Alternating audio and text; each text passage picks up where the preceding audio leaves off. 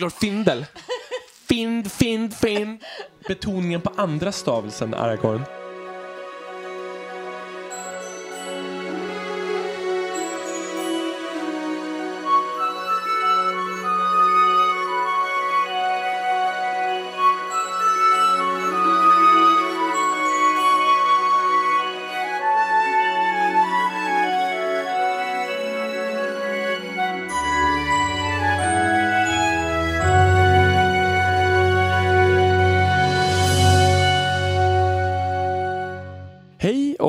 Välkomna till andra avsnittet av Tolkienpodden.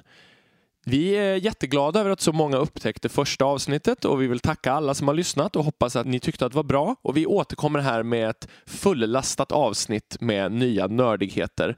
Precis som förra gången så har jag med mig två personer i studion Elisabeth Bergander. och Daniel Möller. och jag heter Adam Westlund. Programmet idag ska handla om Tolkienska trätoämnen, det vill säga områden där Tolkien-fans är oense om vad som är rätt och fel i världen kan man säga. Och de områden som vi har valt att prata om idag, de är fem stycken. Skulle inte örnarna kunnat förstöra ringen? Hade Balroggen vingar eller inte? Är Glorfindel i Sagan om ringen och Glorfindel i Silmarillion samma person? Vilka är de två sista trollkarlarna och vad hände med dem? Och har Legolas egentligen mörkt eller ljust hår? Det här kan kanske framstå som ganska smala områden och det är det ju också självklart. Men det här är alltså saker som har diskuterats av Tolkien-fans eller Tolkienister som vissa vill kalla sig hellre i årtionden faktiskt. Ja, vi sätter väl igång då.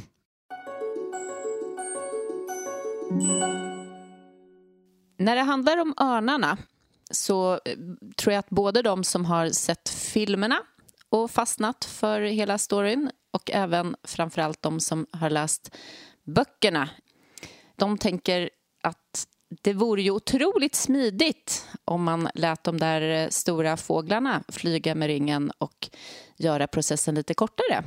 Vad säger ni andra? Ja, jag tror att det här var någonting som exploderade efter filmerna kom ut faktiskt. Jag har inte sett inte särskilt många gånger innan den här frågan ställas. Men efter filmerna så kom det ut ett par memes och någon liten video, och flera sådana här skämt som hade med det här att göra.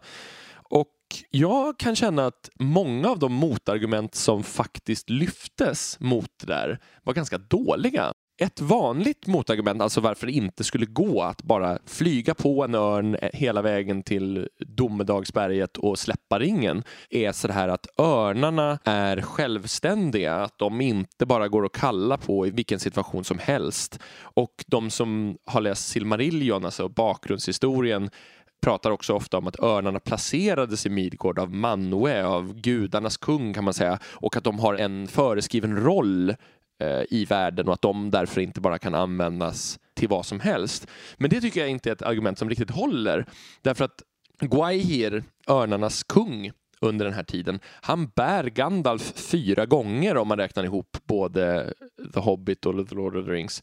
Och de dyker upp också i slutslaget utanför svarta portarna, så örnarna är ju med i handlingen väldigt många gånger. Så det, så otillgänglig. Även ni, ja. även ni som har sett filmerna har ju förstås sett de här örnarna. De är ju med både i Lord of the Rings och även Hobbit-filmerna. Precis, Och så, upp. så otillgängliga verkar de ju inte vara utan de dyker upp på ett helt gäng ställen.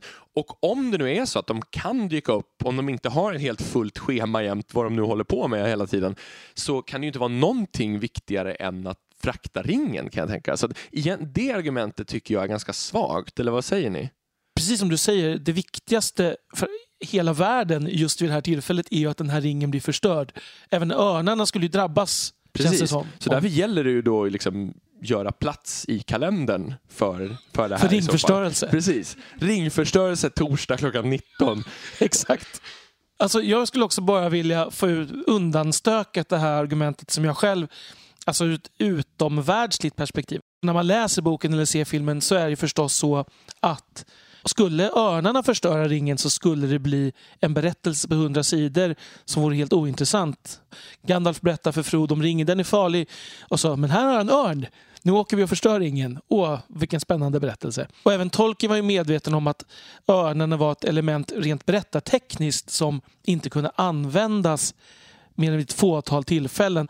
Som han skriver själv i ett brev när, när de håller på och ska filmatisera den här, ett första försök som aldrig blev av. Så skriver han ju om att eh, eh, jag har använt de här örnarna ett väldigt eh, begränsat antal gånger för att inte tänja på trovärdigheten. Eh, och i den här filmatiseringen då hade man tänkt använda örnarna hela tiden i princip som taxi. Och det var han förstås upprörd över. Så Ur ett berättartekniskt perspektiv så är det förstås otroligt ointressant att bara skicka iväg lite örnar och förstöra ringen. Men det kan vi släppa, utan det vi ska diskutera nu också är ju mer vad finns det för argument i själva Midgård? Ja, precis. Men, men jag, jag, förstår vad du menar, för man kan ju säga att det här är egentligen två frågor som går in i varandra. En fråga som handlar om örnarna som som berättartekniskt grepp där de ju är en sorts deus ex machina, alltså en, en nödlösning från författaren där, där som löser olika kniviga situationer Tolkien hamnar i. Och där måste man ju väga in, blir de intressanta eller inte? För här kan man ju fråga sig då, har Gandalf och alvfurstarna och allihopa förbisett någonting uppenbart? Det är det vi frågar oss snarare. Är, om vi går in i Midgård, är det rimligt att de inte skulle kommit på den här uppenbara lösningen eller finns det argument som säger att det här går inte att göra? Men jag tänker också, eh, precis som att Gandalf var ju där med ett ganska tydligt uppdrag att inte göra hela jobbet när han kom till Midgård. Eh, och då tänker jag att om örnarna nu har blivit ditplacerade av Manwe, om det nu skulle vara så, då kanske det, eh, man kan tänka att det är samma sak där, att de, de kanske har ett väldigt tydligt uppdrag att de ska låta de som tillhör den världen att lösa huvudproblemet. Det jag möjligen kan tänka är ju att om tolken hade tänkt på den här idén i tid så hade han ju säkert kunnat nämna den vid Elrons rådslag. Att de, precis som de, de tar ju upp Tom Bombadil vid Elrons rådslag, kan inte Tom Bombadil ta hand om ringen? Och eh, på samma sätt kunde de ju vid rådslaget, någon har lyft frågan, men men örnarna då? Så. Mm. Jag tror helt enkelt just då att Tolkien tänkte inte ens på den Nej. idén. De pratar det... om att skicka den västerut. Ja, ja precis. Också. Men även inom berättsligt så kan man ju då tänka sig att det var en idé som alla visste, alltså det var inte ens aktuellt. Men vad finns det då för argument för att det här inte skulle vara genomförbart. Och jag tänkte, en av de rimligaste sakerna är ju så här, det måste ha funnits någon typ av försvar för Domberget eller Mount Doom på engelska. Och när man säger det så blir folk ofta irriterade för de har sett filmen och de ser men Frodo och Sam bara traskar upp på Domberget och det finns ingenting där. Om det är det enda som, sätt som ringen kan förgöras på, varför är det så oskyddat? Och vilken sorts försvar kan man då tänka sig då? Jo, man kanske skulle kunna tänka sig att det finns någon sorts bågskyttar, att eh, det finns någon sorts magiskt försvar till och med som vi inte vet riktigt vad det går ut på. Eller så kan vi tänka oss Nazguler på de här riddjuren som ju inte är drakar utan som kallas för fell beasts på engelska, de här stora flygdjuren som de kommer på i slutet. Att de på något sätt skulle kunna blockera en sån, att örnarna flög in över Mordor helt enkelt. Det folk ofta invänder mot det här, det är ju för det första med naskolerna, verkar inte örnarna besegra naskolerna i luften i slaget vid Morannon. Då är det ju så att Saurons styrka redan har, har liksom rasat samman där. Precis, alltså de kallas ju bort av Sauron. Det är ju när Frodo tar på sig ringen inne i Domberget så är det så att de, man vet ju inte riktigt hur den striden skulle ha gått heller för att de, det står någonting om att det kommer en kallelse, en desperat kallelse från Svarta tornet som rycker tillbaks dem. Dessutom är ju häxkungen död vid det här laget mm. och han är, får jag för mig, kanaliserar en stor del av deras gemensamma styrka. En, en annan vanlig invändning är ju då om det nu fanns något sorts försvar, hur kan då örnarna flyga in och rädda Frodo och Sam på slutet? Men, men den är ju ganska lätt att ifrågasätta just för att då är ju Svarta tornet förstört. Och Slaget Sauron, är förlorat. Ja, precis, Sauron är borta. I så fall om det fanns ett magiskt försvar så är det brutet vid det laget kan man tänka sig. Men en tredje rätt vanlig invändning är ju att som jag sa, att när hobbitarna tar sig dit så finns ingen där. Men eh, det får man föreställa sig att det har att göra med eh, just att Aragorn har marscherat upp västerns armé till de svarta portarna. För att det är ju menat som ett sätt att dra både Saurons och Mordor-orkernas uppmärksamhet till sig. Att öppna vägen för Frodo till Domedagsberget. Jag tänker att Saurons psykologi här är ju inte helt glasklar. Jag kan tänka att vore jag mörkrets första och vet att det enda sättet att förstöra min ring, då kanske jag ändå alltid skulle ha någon slags försvar vid det enda ställe där den skulle kunna förstöras. Ja, det Ehm. köper jag faktiskt. Men där får man väl tänka sig att man måste förstå att Sauron trodde ju inte för sitt liv att någon skulle vilja förstöra den här ringen. Jag tror att för honom är hela den tanken så fruktansvärt obegriplig. Så antagligen är det därför han inte har tänkt på det här. Och jag undrar, en fråga som jag inte vet om vi vet svaret på. Vet Sauron att ringen bara kan förstöras just där? Nej, det, det vet vi inte alls. Gandalf vet det, men det framgår aldrig om Sauron vet det. Varför vet egentligen Gandalf det då? Ja, det är oklart. Han kanske fick en crash course i Valinor efter att han dog. Jag vet inte, det är svårt att säga. Nej, men eh, det kan ju vara så att det är känt, alltså att Sauron vet det också. Men det, det, det framgår aldrig. Vi vet bara att, att Gandalf och Elrond driver den linjen hårt. Det kanske inte ens är så. Det kanske är ingen annan som har provat någon annan. Det är Gandalf och Elrond som har bluffat igenom det här förslaget. Men om vi tänker att man hade skickat ut örnarna med antingen någon på ryggen eller bara örnarna med, med ringen. Då hade det ju inte varit i den situation som örnarna flyger in över Mordor. Utan absolut hade ju inte Mordor varit förstört, så Saurons makt hade inte varit bruten. Vi hade antagligen haft alla Nazgolerna på sina riddjur så att de hade kunnat strida i luften. Vi hade säkert haft någon typ av försvar vid själva domberget och man hade kunnat se örnarna på långt avstånd så man hade kunnat förbereda någonting dessutom, för örnarna är ju inte särskilt små. Det beror ju också lite grann på när man gör det här. Nu är det här väldigt hypotetiskt för jag tror inte på idén ändå. Men vi säger att Gandalf tar med en örn till Fylke och de åker direkt med ringen för att förstöra den. Då är det ju så att de svarta ryttarna har då ännu inte satt sig på sina flygande djur. Utan de är inte ens till häst då om jag minns rätt. Nej, det är sant. Fast det förutsätter ju också att det är det enda försvaret. Alltså, Absolut. för jag tänker att mycket sättet som Tolkiens magi fungerar på är ju inte så här som det ofta är i datorspel eller så nu för tiden att det är, ah, den kan skjuta eldklot, utan det är en mycket mer oförklarlig magisk kraft. Så man skulle kunna tänka sig att, alltså själva ringens makt är ju på ett sätt oförklarad. Man skulle kunna tänka sig att den här typen av skyddssystem eller sånt som Sauron skulle kunna ha inte heller riktigt går att förklara exakt varför det inte går utan det är helt enkelt så att det, det finns någon sorts barriär eller det, det går inte att ta sig in. Det, det vet vi inte. Tänker ni att den barriären skulle ha hindrat eh, Frodo och Sam om det var så att den hade varit intakt när de närmade sig?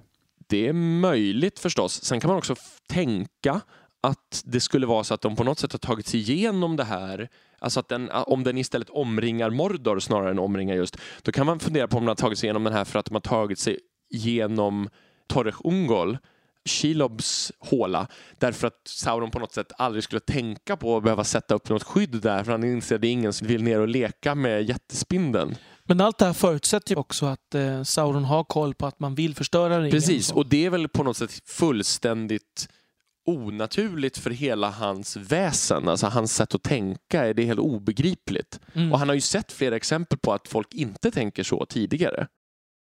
Ett viktigt motargument är också om det överhuvudtaget skulle gå att släppa ringen ner i Mount Doom och om att det skulle förstöra den. För att Gandalf säger att den enda platsen där det går att förstöra ringen är the cracks of doom, alltså någon typ av spricka eller klyfta i domedagsberget. Och där brinner the fire of doom, domelden. Och bara där kan ringen förstöras. Eftersom det var där den skapades. Ja, det var där den smiddes. Och ni som har sett filmerna har ju säkert minnesbilden av Frodo som står på den här avsatsen mitt i vulkanens huvudkrater med allt, den här dallrande varma luften bakom sig och funderar på om man ska kasta ner den eller inte eller om man ska bli kung av världen. Men i böckerna så är det ju inte så att Samath Naur, alltså eldens kammare där Sauron har smittringen, är inte i vulkanens huvudkrater. Utan det är alltså en liten spricka som man kommer in i från sidan av berget. Och det är inte ens säkert då att om vulkanen är öppen upp mot himlen. Vilket ju inte heller är definitivt Nej, säkert. precis, men det kan vi ta som nästa steg. Även om den är öppen upp mot himlen så är det inte säkert att den elden förstör den. Och i så fall så är det ju lite halvdumt om man kastar ringen och så tänker man nu är det här löst och så går bara Sauron och plockar upp den och tar över världen.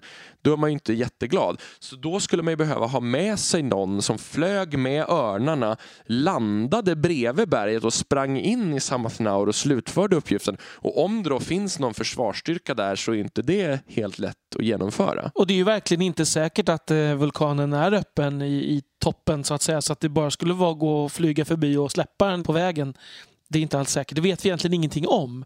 Det verkar ju inte vara en helt aktiv vulkan. Alltså vi vet ju att det finns ett antal utbrott som sker då och då eftersom vi ser lavarester som, som har förstört vägen upp till Samathnaur i boken. Och det står också när Tolkien skjuter in lite bakgrundsinformation att han ofta sätter dit orker som måste rensa bort och öppna vägen igen för att han, han vill ha vägen till Samathnaur tillgänglig. Det nämns i det kapitlet. Så då och då måste den ha utbrott, men det säger ju inte egentligen att vulkanen alltid har en aktiv bubblande magmakärna som man kan, skulle kunna titta ner i. Det, det står ju aldrig egentligen.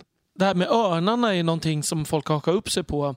Alltså det, det skulle finnas mycket bättre fåglar att ta tag i och skicka iväg den här ringen. Om man tänker, Tolkien nämner talande korpar eh, i The Hobbit. Bilbo blir även eh, nästan kompis med en liten trast. Så att skicka iväg de här gigantiska fåglarna som absolut ses på långt håll eh, det känns ju väldigt korkat när man skulle kunna skicka en korp och den kan faktiskt flyga in i Samathnaur.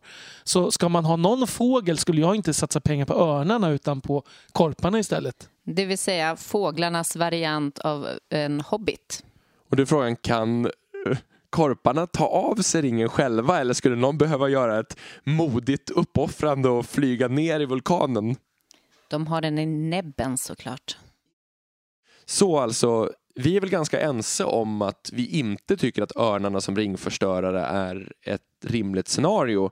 Dels för att Sauron antagligen skulle vara eh, förberedd på det här på något sätt, att det skulle finnas något försvarssystem som vi inte känner till. Dels att örnarna inte är det mest praktiska sättet att ta sig dit. Och för det tredje antagligen också för att det kan vara svårt att nå eh, domelden som inte är lika tillgänglig som i filmen.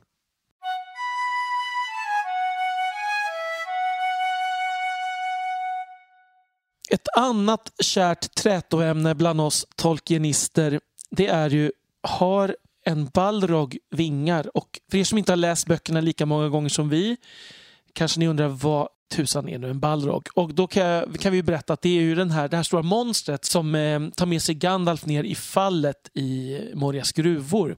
I den tecknade filmen från 70-talet ser Balrogen ut som ett stort lejon.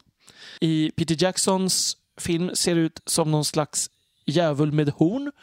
Och båda de här filmtolkningarna har ju valt att på något sätt ta med vingar i gestaltningen. Backshees, där är det någon slags eh, vad ska man säga, fladdermusvingar. Peter Jackson är lite mer subtil där att man kan faktiskt välja att tolka som att det inte är riktiga vingar. Men eh, diskussionen har alltså varit, har en Balrog vingar? Och varför har vi den diskussionen överhuvudtaget? Har inte tolken beskrivit det här noga och tydligt? Precis som du säger så är det inte, eller precis som din fråga antyder så är det inte så tydligt som man kan tro. Innan vi går in på Balrogens historia lite grann så den aktuella passagen i boken kanske vi kan dra oss till minnet. Vad står det egentligen i boken? Sekvensen i boken är alltså att brödraskapet flyr från orkerna i, nere i Morias gruvor mot utgången och bland de här orkerna så framträder också någonting mycket, mycket obehagligare som vi får veta kallas för en balrog. I det här läget så vet ju inte läsaren riktigt vad det är för någonting. Och de kommer till en bro som heter Kassadoms bro och där så får Gandalf de andra i brödraskapet att springa över medan han försvarar bron mot Balrogen. Och Balrogen kommer ut mot Gandalf på bron och då står det så här. His, alltså Gandalfs, enemy halted again, facing him, and the shadow about it reached out like two vast wings. Alltså att skuggan runt den, för det här är en varelse av eld och skugga, sträcker sig ut som två enorma vingar. Och aningen senare så står det så här. It, alltså Balrogen, stepped forward slowly onto the bridge and suddenly it drew itself up to a great height and its wings were spread from wall to wall but still Gandalf could be seen glimmering in the gloom. Det här stycket är kanske det som har debatterats mest. I det första stycket så står det alltså att skuggan sträcker sig ut som vingar, like wings. Men i det andra stycket så är vingarna på något sätt tagna för givet. Its wings were spread from wall to wall. Så vad tror vi om det här då? Ja, spontant så är det ju svårt att tro att det finns riktiga vingar utifrån det som sägs i det här stycket. Det besvärliga är att tolken använder den här typen av liknelser på två sätt. Dels som en liknelse, en metafor för någonting.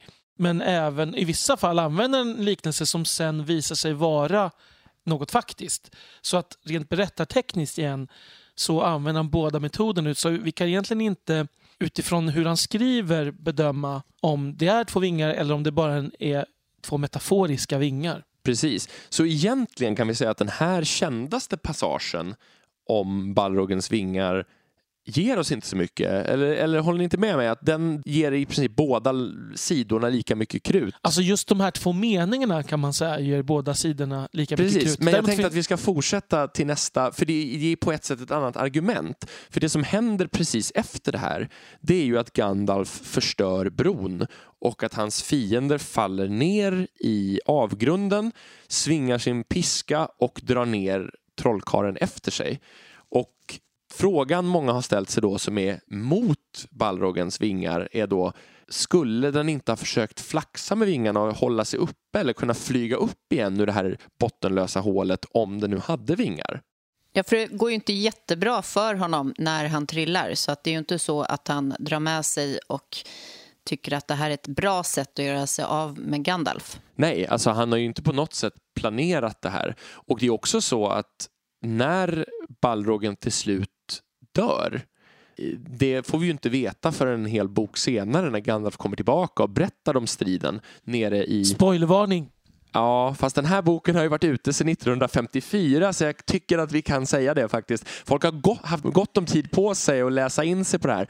Vi förutsätter att de flesta faktiskt åtminstone har sett filmerna. Men då är det så att Gandalf kastar ner Balrogen som krossas mot en klippsida eller som krossar klippsidan under sig och dör innan Gandalf själv dör. Då är frågan återigen, den faller till sin död, den föll ner i avgrunden. Det, finns, det är ovanligt många fallolyckor för att ha vingar, tycker ni inte det? Kanske har stukat dem eller någonting, tänker jag. Och det här med att falla till sin död, det är faktiskt någonting som återkommer när vi undersöker Balrogen närmre, eller Balrogar, hur man nu ska uttala pluralet på svenska. Och då får vi gå tillbaka till Silmarillion som ju är, kan man säga, förhistorien till Midgård. Utspelar sig i första åldern, tusentals år före Sagan om ringen. Och då har vi alltså Balrogarnas ursprung.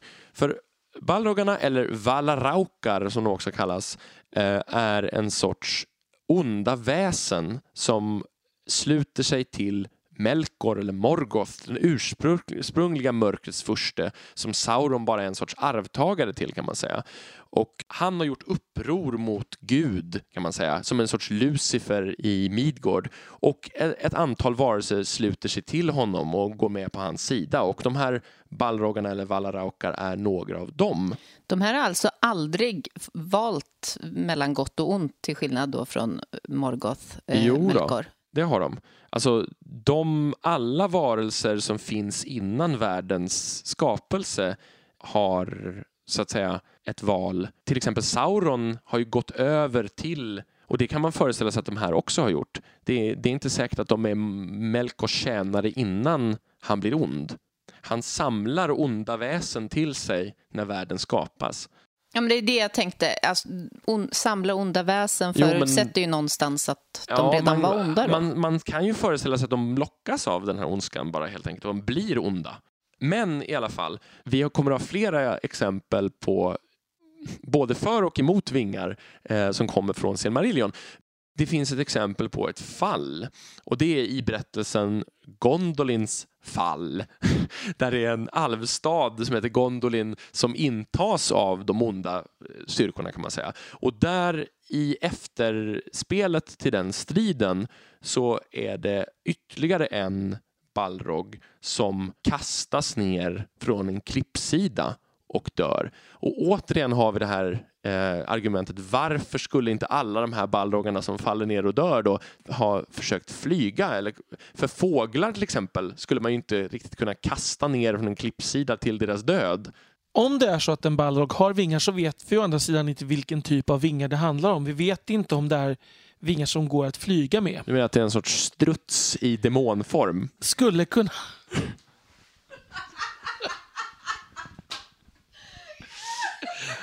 Nej, men det är såklart sant att det inte är säkert att den kan flyga bara för att den skulle ha vingar. Men å andra sidan så är ju ofta det syftet med vingar åtminstone. Det Tolkien beskriver är ju att eh, till exempel kring Balrogen i Moria är att den, den är, verkar lite föränderlig. När den kliver fram mot Gandalf så växla den från att vara en varelse som främst verkar vara flammande av eld till att bli mer av en skuggvarelse. Och i, i dikten som Frodo gör om Gandalf så skriver han eh, efter Gandalfs död så skriver han Fire and shadow both defied. Så Balrogen är en varelse av både eld och skugga. Så man kan fundera på då om det är så att kan Balrogen ändra sitt utseende?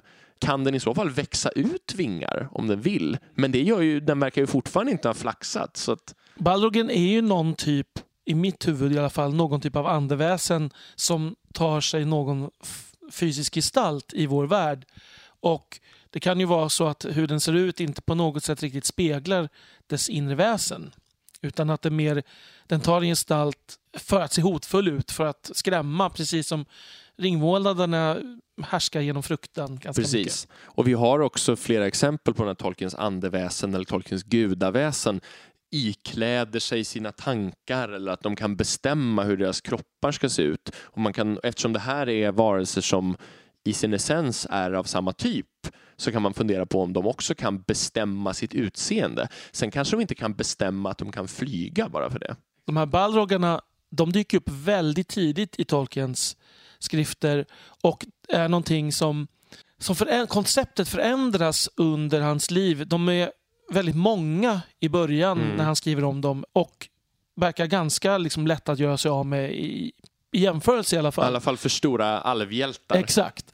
Men eh, när man kommer fram till Sagan om ringen, då känns det ju som att det här är något ganska unikt väsen vi pratar om. Jag tror att han i någon sen text bestämmer sig för att det bara har funnits sju sammanlagt. Men då är det ju egentligen så att vi ska tillbaka och titta i eh, Silmarillion. Absolut. Och det sista argumentet från de som brukar argumentera för vingarna kommer alltså från en tidig version av Silmarillion. Och där skriver tolken att de färdades att några balrogar färdades med winged speed over Hithlum, alltså bevingad fart över ett område som kallas för Hithlum. Då kan man fråga sig återigen, precis som du sa förut Daniel, om det här är en metafor eller om det faktiskt handlar om att det är bevingat, att det sker med hjälp av vingar.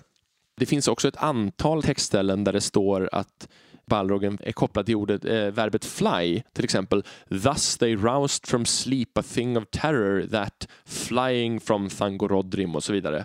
Men invändningen där är ju väldigt ofta att Tolkien använder fly i ganska många olika betydelser. Inte bara när det gäller vingar. Vi har ju den väldigt kända som du tog upp innan Elisabeth. Fly you fools. Där det uppenbart inte handlar om att han tror att de ska växa ut vingar. Men det finns andra, många andra exempel på att Tolkien använder fly när någon skyndar sig helt enkelt. Sen var det just det här om de var aktuella för att klättra upp och ta sig över några större murar. De murar som Elisabeth nämnde är alltså Gondolins murar, den här alvstaden som eh, Morgoths styrkor intar i slutet av Silmarillion. Och där i, en, i ett väldigt tidigt utkast från 1920 på den här berättelsen så anfall staden av väldigt många balrogar och de befinner sig nere på marken och de skjuter upp mot murarna och lyckas inte ta sig över. Och Det är till och med så att Gothmog, balrogarnas ledare, samlar ihop de varelser som kan ta sig över alla hinder, det vill säga murarna. Och det är inte balrogar, det är någon sorts typ av drakväsen. Så jag tycker ändå att de flesta argument talar mer mot vingarna, skulle jag säga. I alla fall mot att de kan flyga. Och skulle de finnas så är de helt enkelt av strutskvalitet då?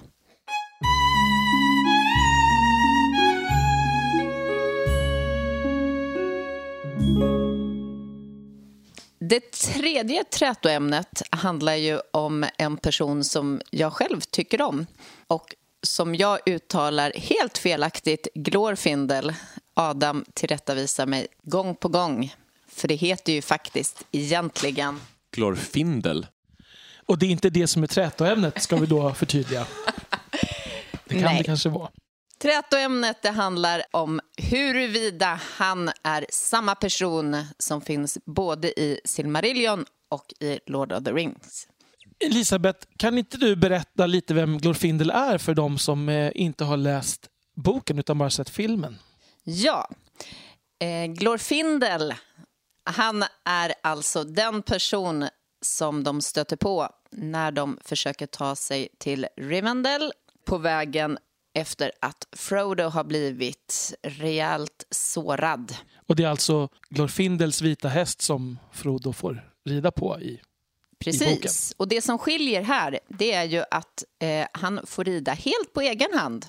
För han är en stor pojke.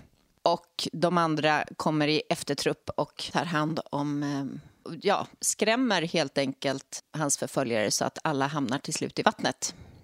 Utan Glorfindel så hade de aldrig gjort detta. Eh, så är det ju inte riktigt i filmen. I filmen, eller i filmerna, skulle vi faktiskt kunna säga. För det finns ju ändå åtminstone två filmatiseringar. En från 1978, en animerad av Ralph Bakshi och den kända då Peter Jackson. Och i Peter Jacksons filmatisering kommer ni kanske ihåg att det är Arwen, Elrons dotter, Aragorns käresta, som dyker upp istället. Och hon har i alla fall tydliga kopplingar till Rivendell, måste man säga. Absolut. Medan den andra lösningen, det vill säga Ralph Bakshis lösning, är att stoppa in Legolas där istället. Vilket är mer underligt med tanke på att Legolas inte alls hör hemma i, i Imladris eller Rivendell. Det finns ju faktiskt en dramatisering där Glorfindel får vara med och det är ju den svenska radioteaterversionen där han spelas av Lars Lind, känd från Varuhuset, för oss som var med på den tiden. Glorfindel, han finns ju, om det nu är samma person eller inte, det har vi inte konstaterat än, men han finns ju alltså även i Silmarillion. Och där är det ju så att han nämns bland annat i samband med just det vi pratade om alldeles nyss, Balrog, där han kämpar, slåss och precis som Gandalf offrar sitt eget liv för att förgöra denna bäst. Det är alltså i den här berättelsen vi tog upp precis förut, Gondolins fall, där Glorfindel ingår i den grupp av alver som lyckas fly ur den intagna staden. Och de genskjuts av en Balrog och Glorfindel strider med den och lyckas slunga ner den från en bergssida men faller också till sin död. Och ingen av dem flyger iväg. Nej, inte ens strutsen. Glorfindel dör uppenbarligen här. Det finns inget utrymme för att han ska ha överlevt i den här versionen och då frågade sig Tolkien-fans i många år, är de här två personerna samma karaktär? För att de delar många mm, drag kan man säga. De är stora furstar av Noldor 1. Det är en sorts alvfolk kan man säga. Och de beskrivs också utseendemässigt väldigt likt. Så då frågade sig många, är det här samma person? Länge fanns det inget svar på det här, men i och med utgivningen av bokserien The History of Middle-earth, som är en sorts bakgrundshistoria till Tolkiens skrivande, utgiven av hans son. Ja, det består alltså av massa tidiga utkast och skisser och det finns ju väldigt mycket sånt när det gäller Tolkien. De utgavs i 12 delar under 80 och 90-talet, en period från 83 till 96 om jag inte minns fel. Och i den sista delen, The Peoples of Middle-earth, så avslöjas det att det är samma person. Det är ett sen, en sen text, eller två sena texter, två essäer om Glorfindel som Tolkien skrev i slutet av sitt liv, där han faktiskt slår fast att det är samma person. Han skriver att den Glorfindel som stupade i Silmarillion kom till Mandos hallar, där alverna uppehåller sig efter döden. Men han återkom efter en tid där i dödsriket i en ny kropp till Midgård. Och det skedde troligen under andra åldern. Och det är ju faktiskt så att om man tittar på de här skisserna av Lord of the Rings så ser man ju redan i första utkastet någonstans att Tolkien skriver att Glorfindel berättar om sin härkomst från Gondolin. Så att redan där känns det som att Tolkien är inne på att det är samma person. De allra flesta som lyssnar på den här podden är säkert bekanta med Gandalf och Saruman, tänker jag. Och eh, kanske även Radagast som ju dyker upp i Hobbit-filmerna där han överhuvudtaget då inte är med i böckerna. Ni kanske kommer ihåg att Gandalf nämner att det finns två trollkarlar till, men att han inte riktigt kommer ihåg deras namn. Och det är de här två trollkarlarna vi nu ska diskutera lite grann. Det känns ju fantastiskt att Gandalf faktiskt får yttra sig och säga att han inte känner till deras, eller inte minns deras namn. Det eh, ger ju honom en helt ny känsla av en man som är väldigt gammal och har ganska taskigt minne. Den här diskussionen uppstod på grund av ett meningsutbyte mellan Gandalf och Saruman i The Two Towers. Där Saruman blir arg när hans undergång är tydlig kan man säga. Eller det är tydligt, står klart att Gandalf har vunnit. Och utbrister att Gandalf vill ha The crowns of the seven kings and the rods of the five wizards. Och vilka de här Seven Kings är, det får vi ta någon annan gång. Men det framstår alltså tydligt att det finns fem trollkarlar och inte bara tre. Och det här var någonting som folk började fråga Tolkien om redan på 50-talet. Tolkien skriver i ett brev 1956 att det är en av de vanligaste frågorna han får, vilka de andra två trollkarlarna är. Och innan vi går vidare kan det vara bra att påminna om att de här tre trollkarlarna som vi vet namnet på också har tre olika färger associerade till sig. Så att Gandalf är Gandalf grå, Saruman är vit och Radagast är brun. Vad har vi då för belägg för vilka de här två trollkarlarna är? Jo, det äldsta belägget är från 1954, alltså samma år som Fellowship of the Ring kom ut. Och då skriver Tolkien i en av sina egna texter, som man bara använder för eget bruk, att de två okända trollkarlarna var blå. Han kallar dem för Ithryn Luin, de blå trollkarlarna. Han skriver att de for österut med Saruman efter att de anlände i Midgård men aldrig återvände. Och han skriver, som han ofta gör, att han själv inte vet deras öde. Han låtsas ju ofta att han upptäcker de här historierna snarare än skriver dem. Och eh, Han säger att det är okänt om de stannade och utförde ett arbete långt bort i öster eller om de dog eller om de snärjdes av Sauron. Det är ganska intressant att man låter de andra få varsin färg men att här så, så tog färgerna slut så de fick bli blå båda två. Det kan också vara bra att eh, kanske förklara vad är en trollkarl egentligen? Alltså trollkarlarna är ju också ett slags ängla, ande, gudaväsen någonstans där som har skickats till Midgård från Aman för att styra upp saker och ting. De kallas för Istari och de är utskickade för att göra det här på ett särskilt sätt kan man säga. Valar, alltså gudarna, har lärt sig sin läxa. Tidigare i historien har de kommit i sitt fulla majestät med vapenmakt när de försöker hjälpa till och det har inte gett så bra konsekvenser och det har ibland stött bort alver och människor från dem. Nu vill de göra på ett mer subtilt sätt och skicka ut eh, sådana här väsen som ska ta skepnaden av gamla män som ska röra sig bland alver och människor och stödja motståndet mot skuggan. Komma med kloka råd. Precis. De ska inte göra sig själva till härskare utan de ska helt enkelt vara, de ska röra sig i kulisserna. De ska ha grå eminenser kan man säga. Om man tänker på det som Tolkien har sagt här om att han inte vet vad som händer med dem. Jag kan bli både fascinerad och samtidigt lätt irriterad på att det nämns några som får hänga med på saker och ting men som ändå är så pass perifera eller så att det blir så lösa trådar någonstans att, att det här får man aldrig veta vad som händer. Samtidigt så kan ju det också ge någon typ av lite tyngd till själva uh, helhetsbygget. Att det finns de allting handlar inte bara om de som är huvudpersonerna utan saker och ting nämns, personer nämns men det är inte dem och deras historia som man får följa. Och det här knyter faktiskt Tolkien an till i ett brev 1956 till en läsare som heter Mr Thompson som har frågat bland annat om trollkarlarna. Och då skriver han att de enda sakerna som jag refererar till i Lord of the Rings som jag inte har en utbyggd klar historia för är drottning Berudiel, som vi också kommer ta någon annan gång, och de sista två trollkarlarnas äventyr. Så han menar alltså, jag har inte hittat på det här och det är en av väldigt få saker som inte har en riktig bakgrundshistoria.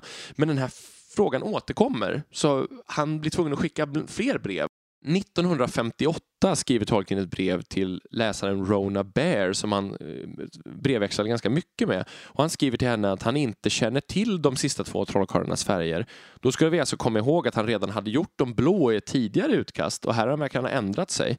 Och han säger att de troligen inte behövde några färger för att färgerna mest var där för att särskilja de tre som var verksamma i nordvästra Midgård, alltså de tre vi känner ur historierna. Han skriver också i brevet att han tror, återigen tror, att de två sista trollkarlarna for som en sorts missionärer till fiendeländer långt borta i öster och söder. Han misstänker i brevet också att de, liksom Saruman, misslyckades med sitt uppdrag, men säkert på andra sätt, skriver han. Och att de gav upphov till hemliga kulter och magiska traditioner i de här områdena som fanns kvar även efter Saurons fall. Och sen någon gång börjar ju tolken förstås skissa på, kan ju vara så att det här brevet som sätter igång de här tankarna, men han börjar i alla fall skissa på lite bakgrundshistoria till de här två trollkarlarna och då knåpar han ihop ett litet utkast som man kan hitta i Sagor från Midgård, alltså Unfinished Tales. Och i det här utkastet får faktiskt de här båda två trollkarlarna varsitt namn, nämligen Alatar och Palando. I den här texten så berättar tolken om att Valar alltså gudarna, de har ett rådslag och de bestämmer sig för att skicka ut representanter till Midgård. Och det är alltså så att tre av gudarna nominerar tre kandidater. Gandalf, Saruman och den här Alatar. Sen slutar det med att Radagast och Palando också skickas med.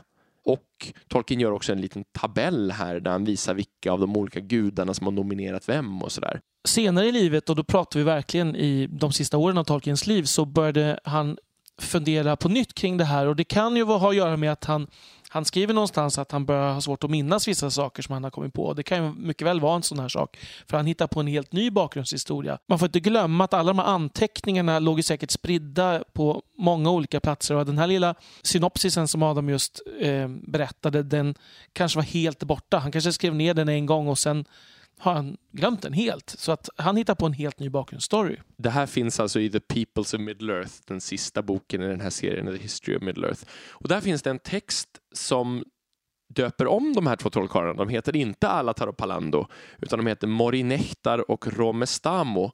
Och det är ju fantastiska namn för det de betyder är Darkness Slayer och East Helper.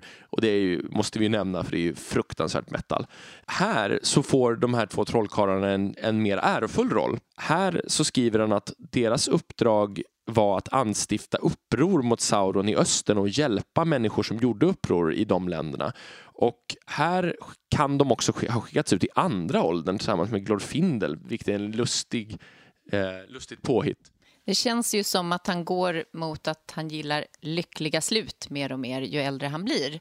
Och där tycker jag att man kan fundera lite på vad är det alltid som är rätt när en författare ändrar varianter? Jag kan tycka att den här sena förklaringen den går emot då är det på något sätt att de här två trollkarlarna skickades ut innan Gandalf, Saruman och Radagast. Ja. Och skulle ha spelat en större roll nästan, i alla fall till en början. Precis, för det sa jag inte riktigt klart, men det är alltså så att han till och med påskiner att utan de här två trollkarlarnas hjälp så skulle massor med fler folk ha kommit till, till Mordors hjälp i kriget om ringen och kanske skulle inte västern ha klarat sig om inte de här hade gjort sådana stora insatser. Så plötsligt har de här gått från perifera, troligen misslyckade bifigurer till hjältar i det fördolda kan man säga. Och precis som Elisabeth säger, det här att tolken på något sätt vill rentvå alla sina hjältar. Och jag tycker att det är lite synd. Nu var ju sig ingen av de här förklaringarna var ju helt utarbetad, men jag tycker om den tidigare förklaringen för att den ger någon slags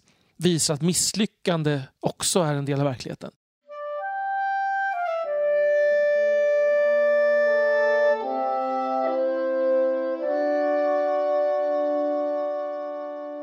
När Sagan om ringen-filmerna kom så blev ju Orlando Bloom snabbt en favorit bland många fans i rollen som Legolas. Andra var kanske mindre förtjusta i hans rolltolkning. Men det vi ska diskutera här är inte Orlando Bloom utan det är Legolas hårfärg. Peter Jackson valde ju att göra Legolas blond. Det gjorde ju även Ralph Bakshi i sin animerade film. Men det finns inte ett entydigt svar på detta om Legolas var blond eller om han var mörkhårig. Jag vet att många blir upprörda nu eftersom det är så uppenbart att Legolas är blond när man har den här bilden framför sig. Men här har vi lite olika åsikter i gruppen. Vem vill börja?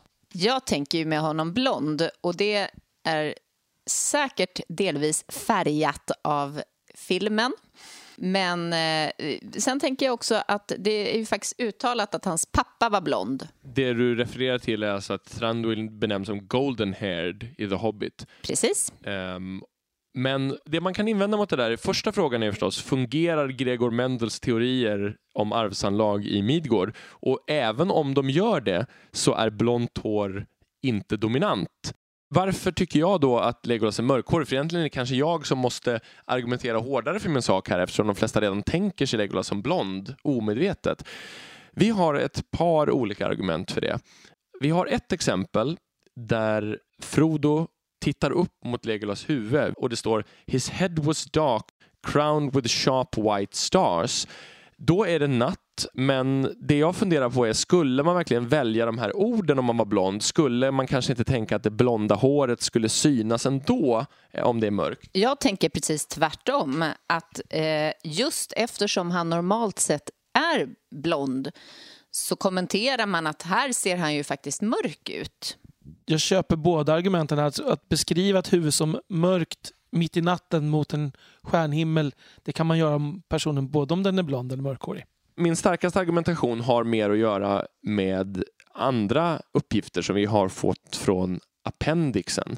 I Appendix F i The Lord of the Rings så skriver Tolkien att alverna generellt var tall, fair of skin and grey-eyed, though their locks were dark, save the golden house of Finarfin. Det vill säga att de flesta alver var långa, ljushyade och gråögda men deras hår var mörkt förutom Finarfins gyllene hus som alltså är en person. Men! Ja, här kommer det stora männet. Det är ju så att det visar sig om man rotar lite där, Christopher Tolkien har gjort det, att detta syftar troligen bara på Noldor, mm. alverna som vi redan har nämnt. Vi vet till exempel att ett av de andra stora alvfolken, Vanjar, de är blonda. Precis, dessutom vet vi att Galadriels make Celeborn var silverhårig och vi har flera andra exempel på sån hårfärg. Dock så framstår det som att de flesta i alvfolket Sindar var mörkhåriga och Legolas tillhör Sindar, så rent statistiskt så är caset för att han ska vara mörkhårig om man tillhör det folket ganska starkt. Men om vi tittar på de som nämns i de olika berättelserna så är det ju relativt ofta så att de som får mycket uppmärksamhet, de är inte mörkhåriga. Det jag skulle vilja säga där är då att det kanske kommenteras på just för att det är ett, ett undantag medan Legolas hårfärg nämns inte därför att han ser ut som de flesta av sitt folk.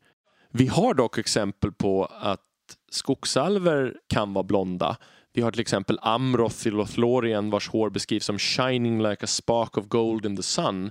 Och om det nu är så att delar av skogsalverna är blonda och Legolas mamma skulle kunna vara en skogsalv, det vet vi ju inte för Legolas mamma är inte alls beskriven eftersom Tolkien inte lyfter fram kvinnor så ofta. Så finns det förstås en möjlighet att han skulle vara blond. Och då kan man konstatera att vi vet att Legolas far är blond, garanterat. Vi vet att Legolas mamma antingen var sindaralv eller skogsalv och bland båda de folkgrupperna finns det blonda personer, individer. Och Detta gör att det finns genetiska möjligheter att Legolas var både blond och mörkhårig kan vi säga. Absolut, men om man ska gå statistiskt på befolkningsflertalet, om Legolas skulle tillhöra det, så tyder det ändå mer på att han var mörkhårig. Som opartisk domare får jag då säga att det inte finns något definitivt svar på den här frågan. Legolas kan vara antingen blond eller mörkhårig. Och vi får fortsätta ha vår egen bild av Legolas i vårt huvud. Det var väl härligt?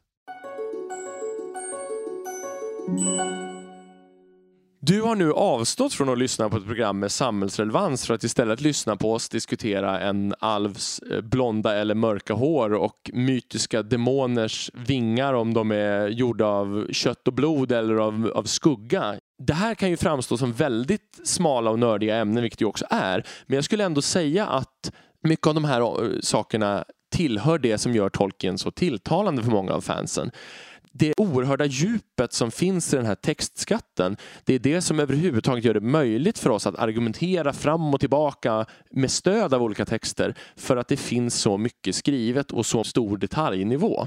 Och för de av er som tycker att det här blir alldeles för snuttifierat och vi pratar om små och oviktiga saker så kan jag trösta med att nästa avsnitt så handlar det om något med betydligt större allvar tyngd och djup. Döden. Men för er som vill ha fler sådana här nördiga diskussioner om Tolkienska trätoämnen så kan vi ju utlova att i något framtida avsnitt kommer vi kunna diskutera många, många sådana ämnen. Ja, vi kan till exempel bjuda på godbitar som hur var det egentligen med Saurons fysiska form? Och då menar vi alltså inte om han har gått till gymmet eller inte. Eh, var han ett öga eller inte? Och vem var egentligen äldst i Midgård?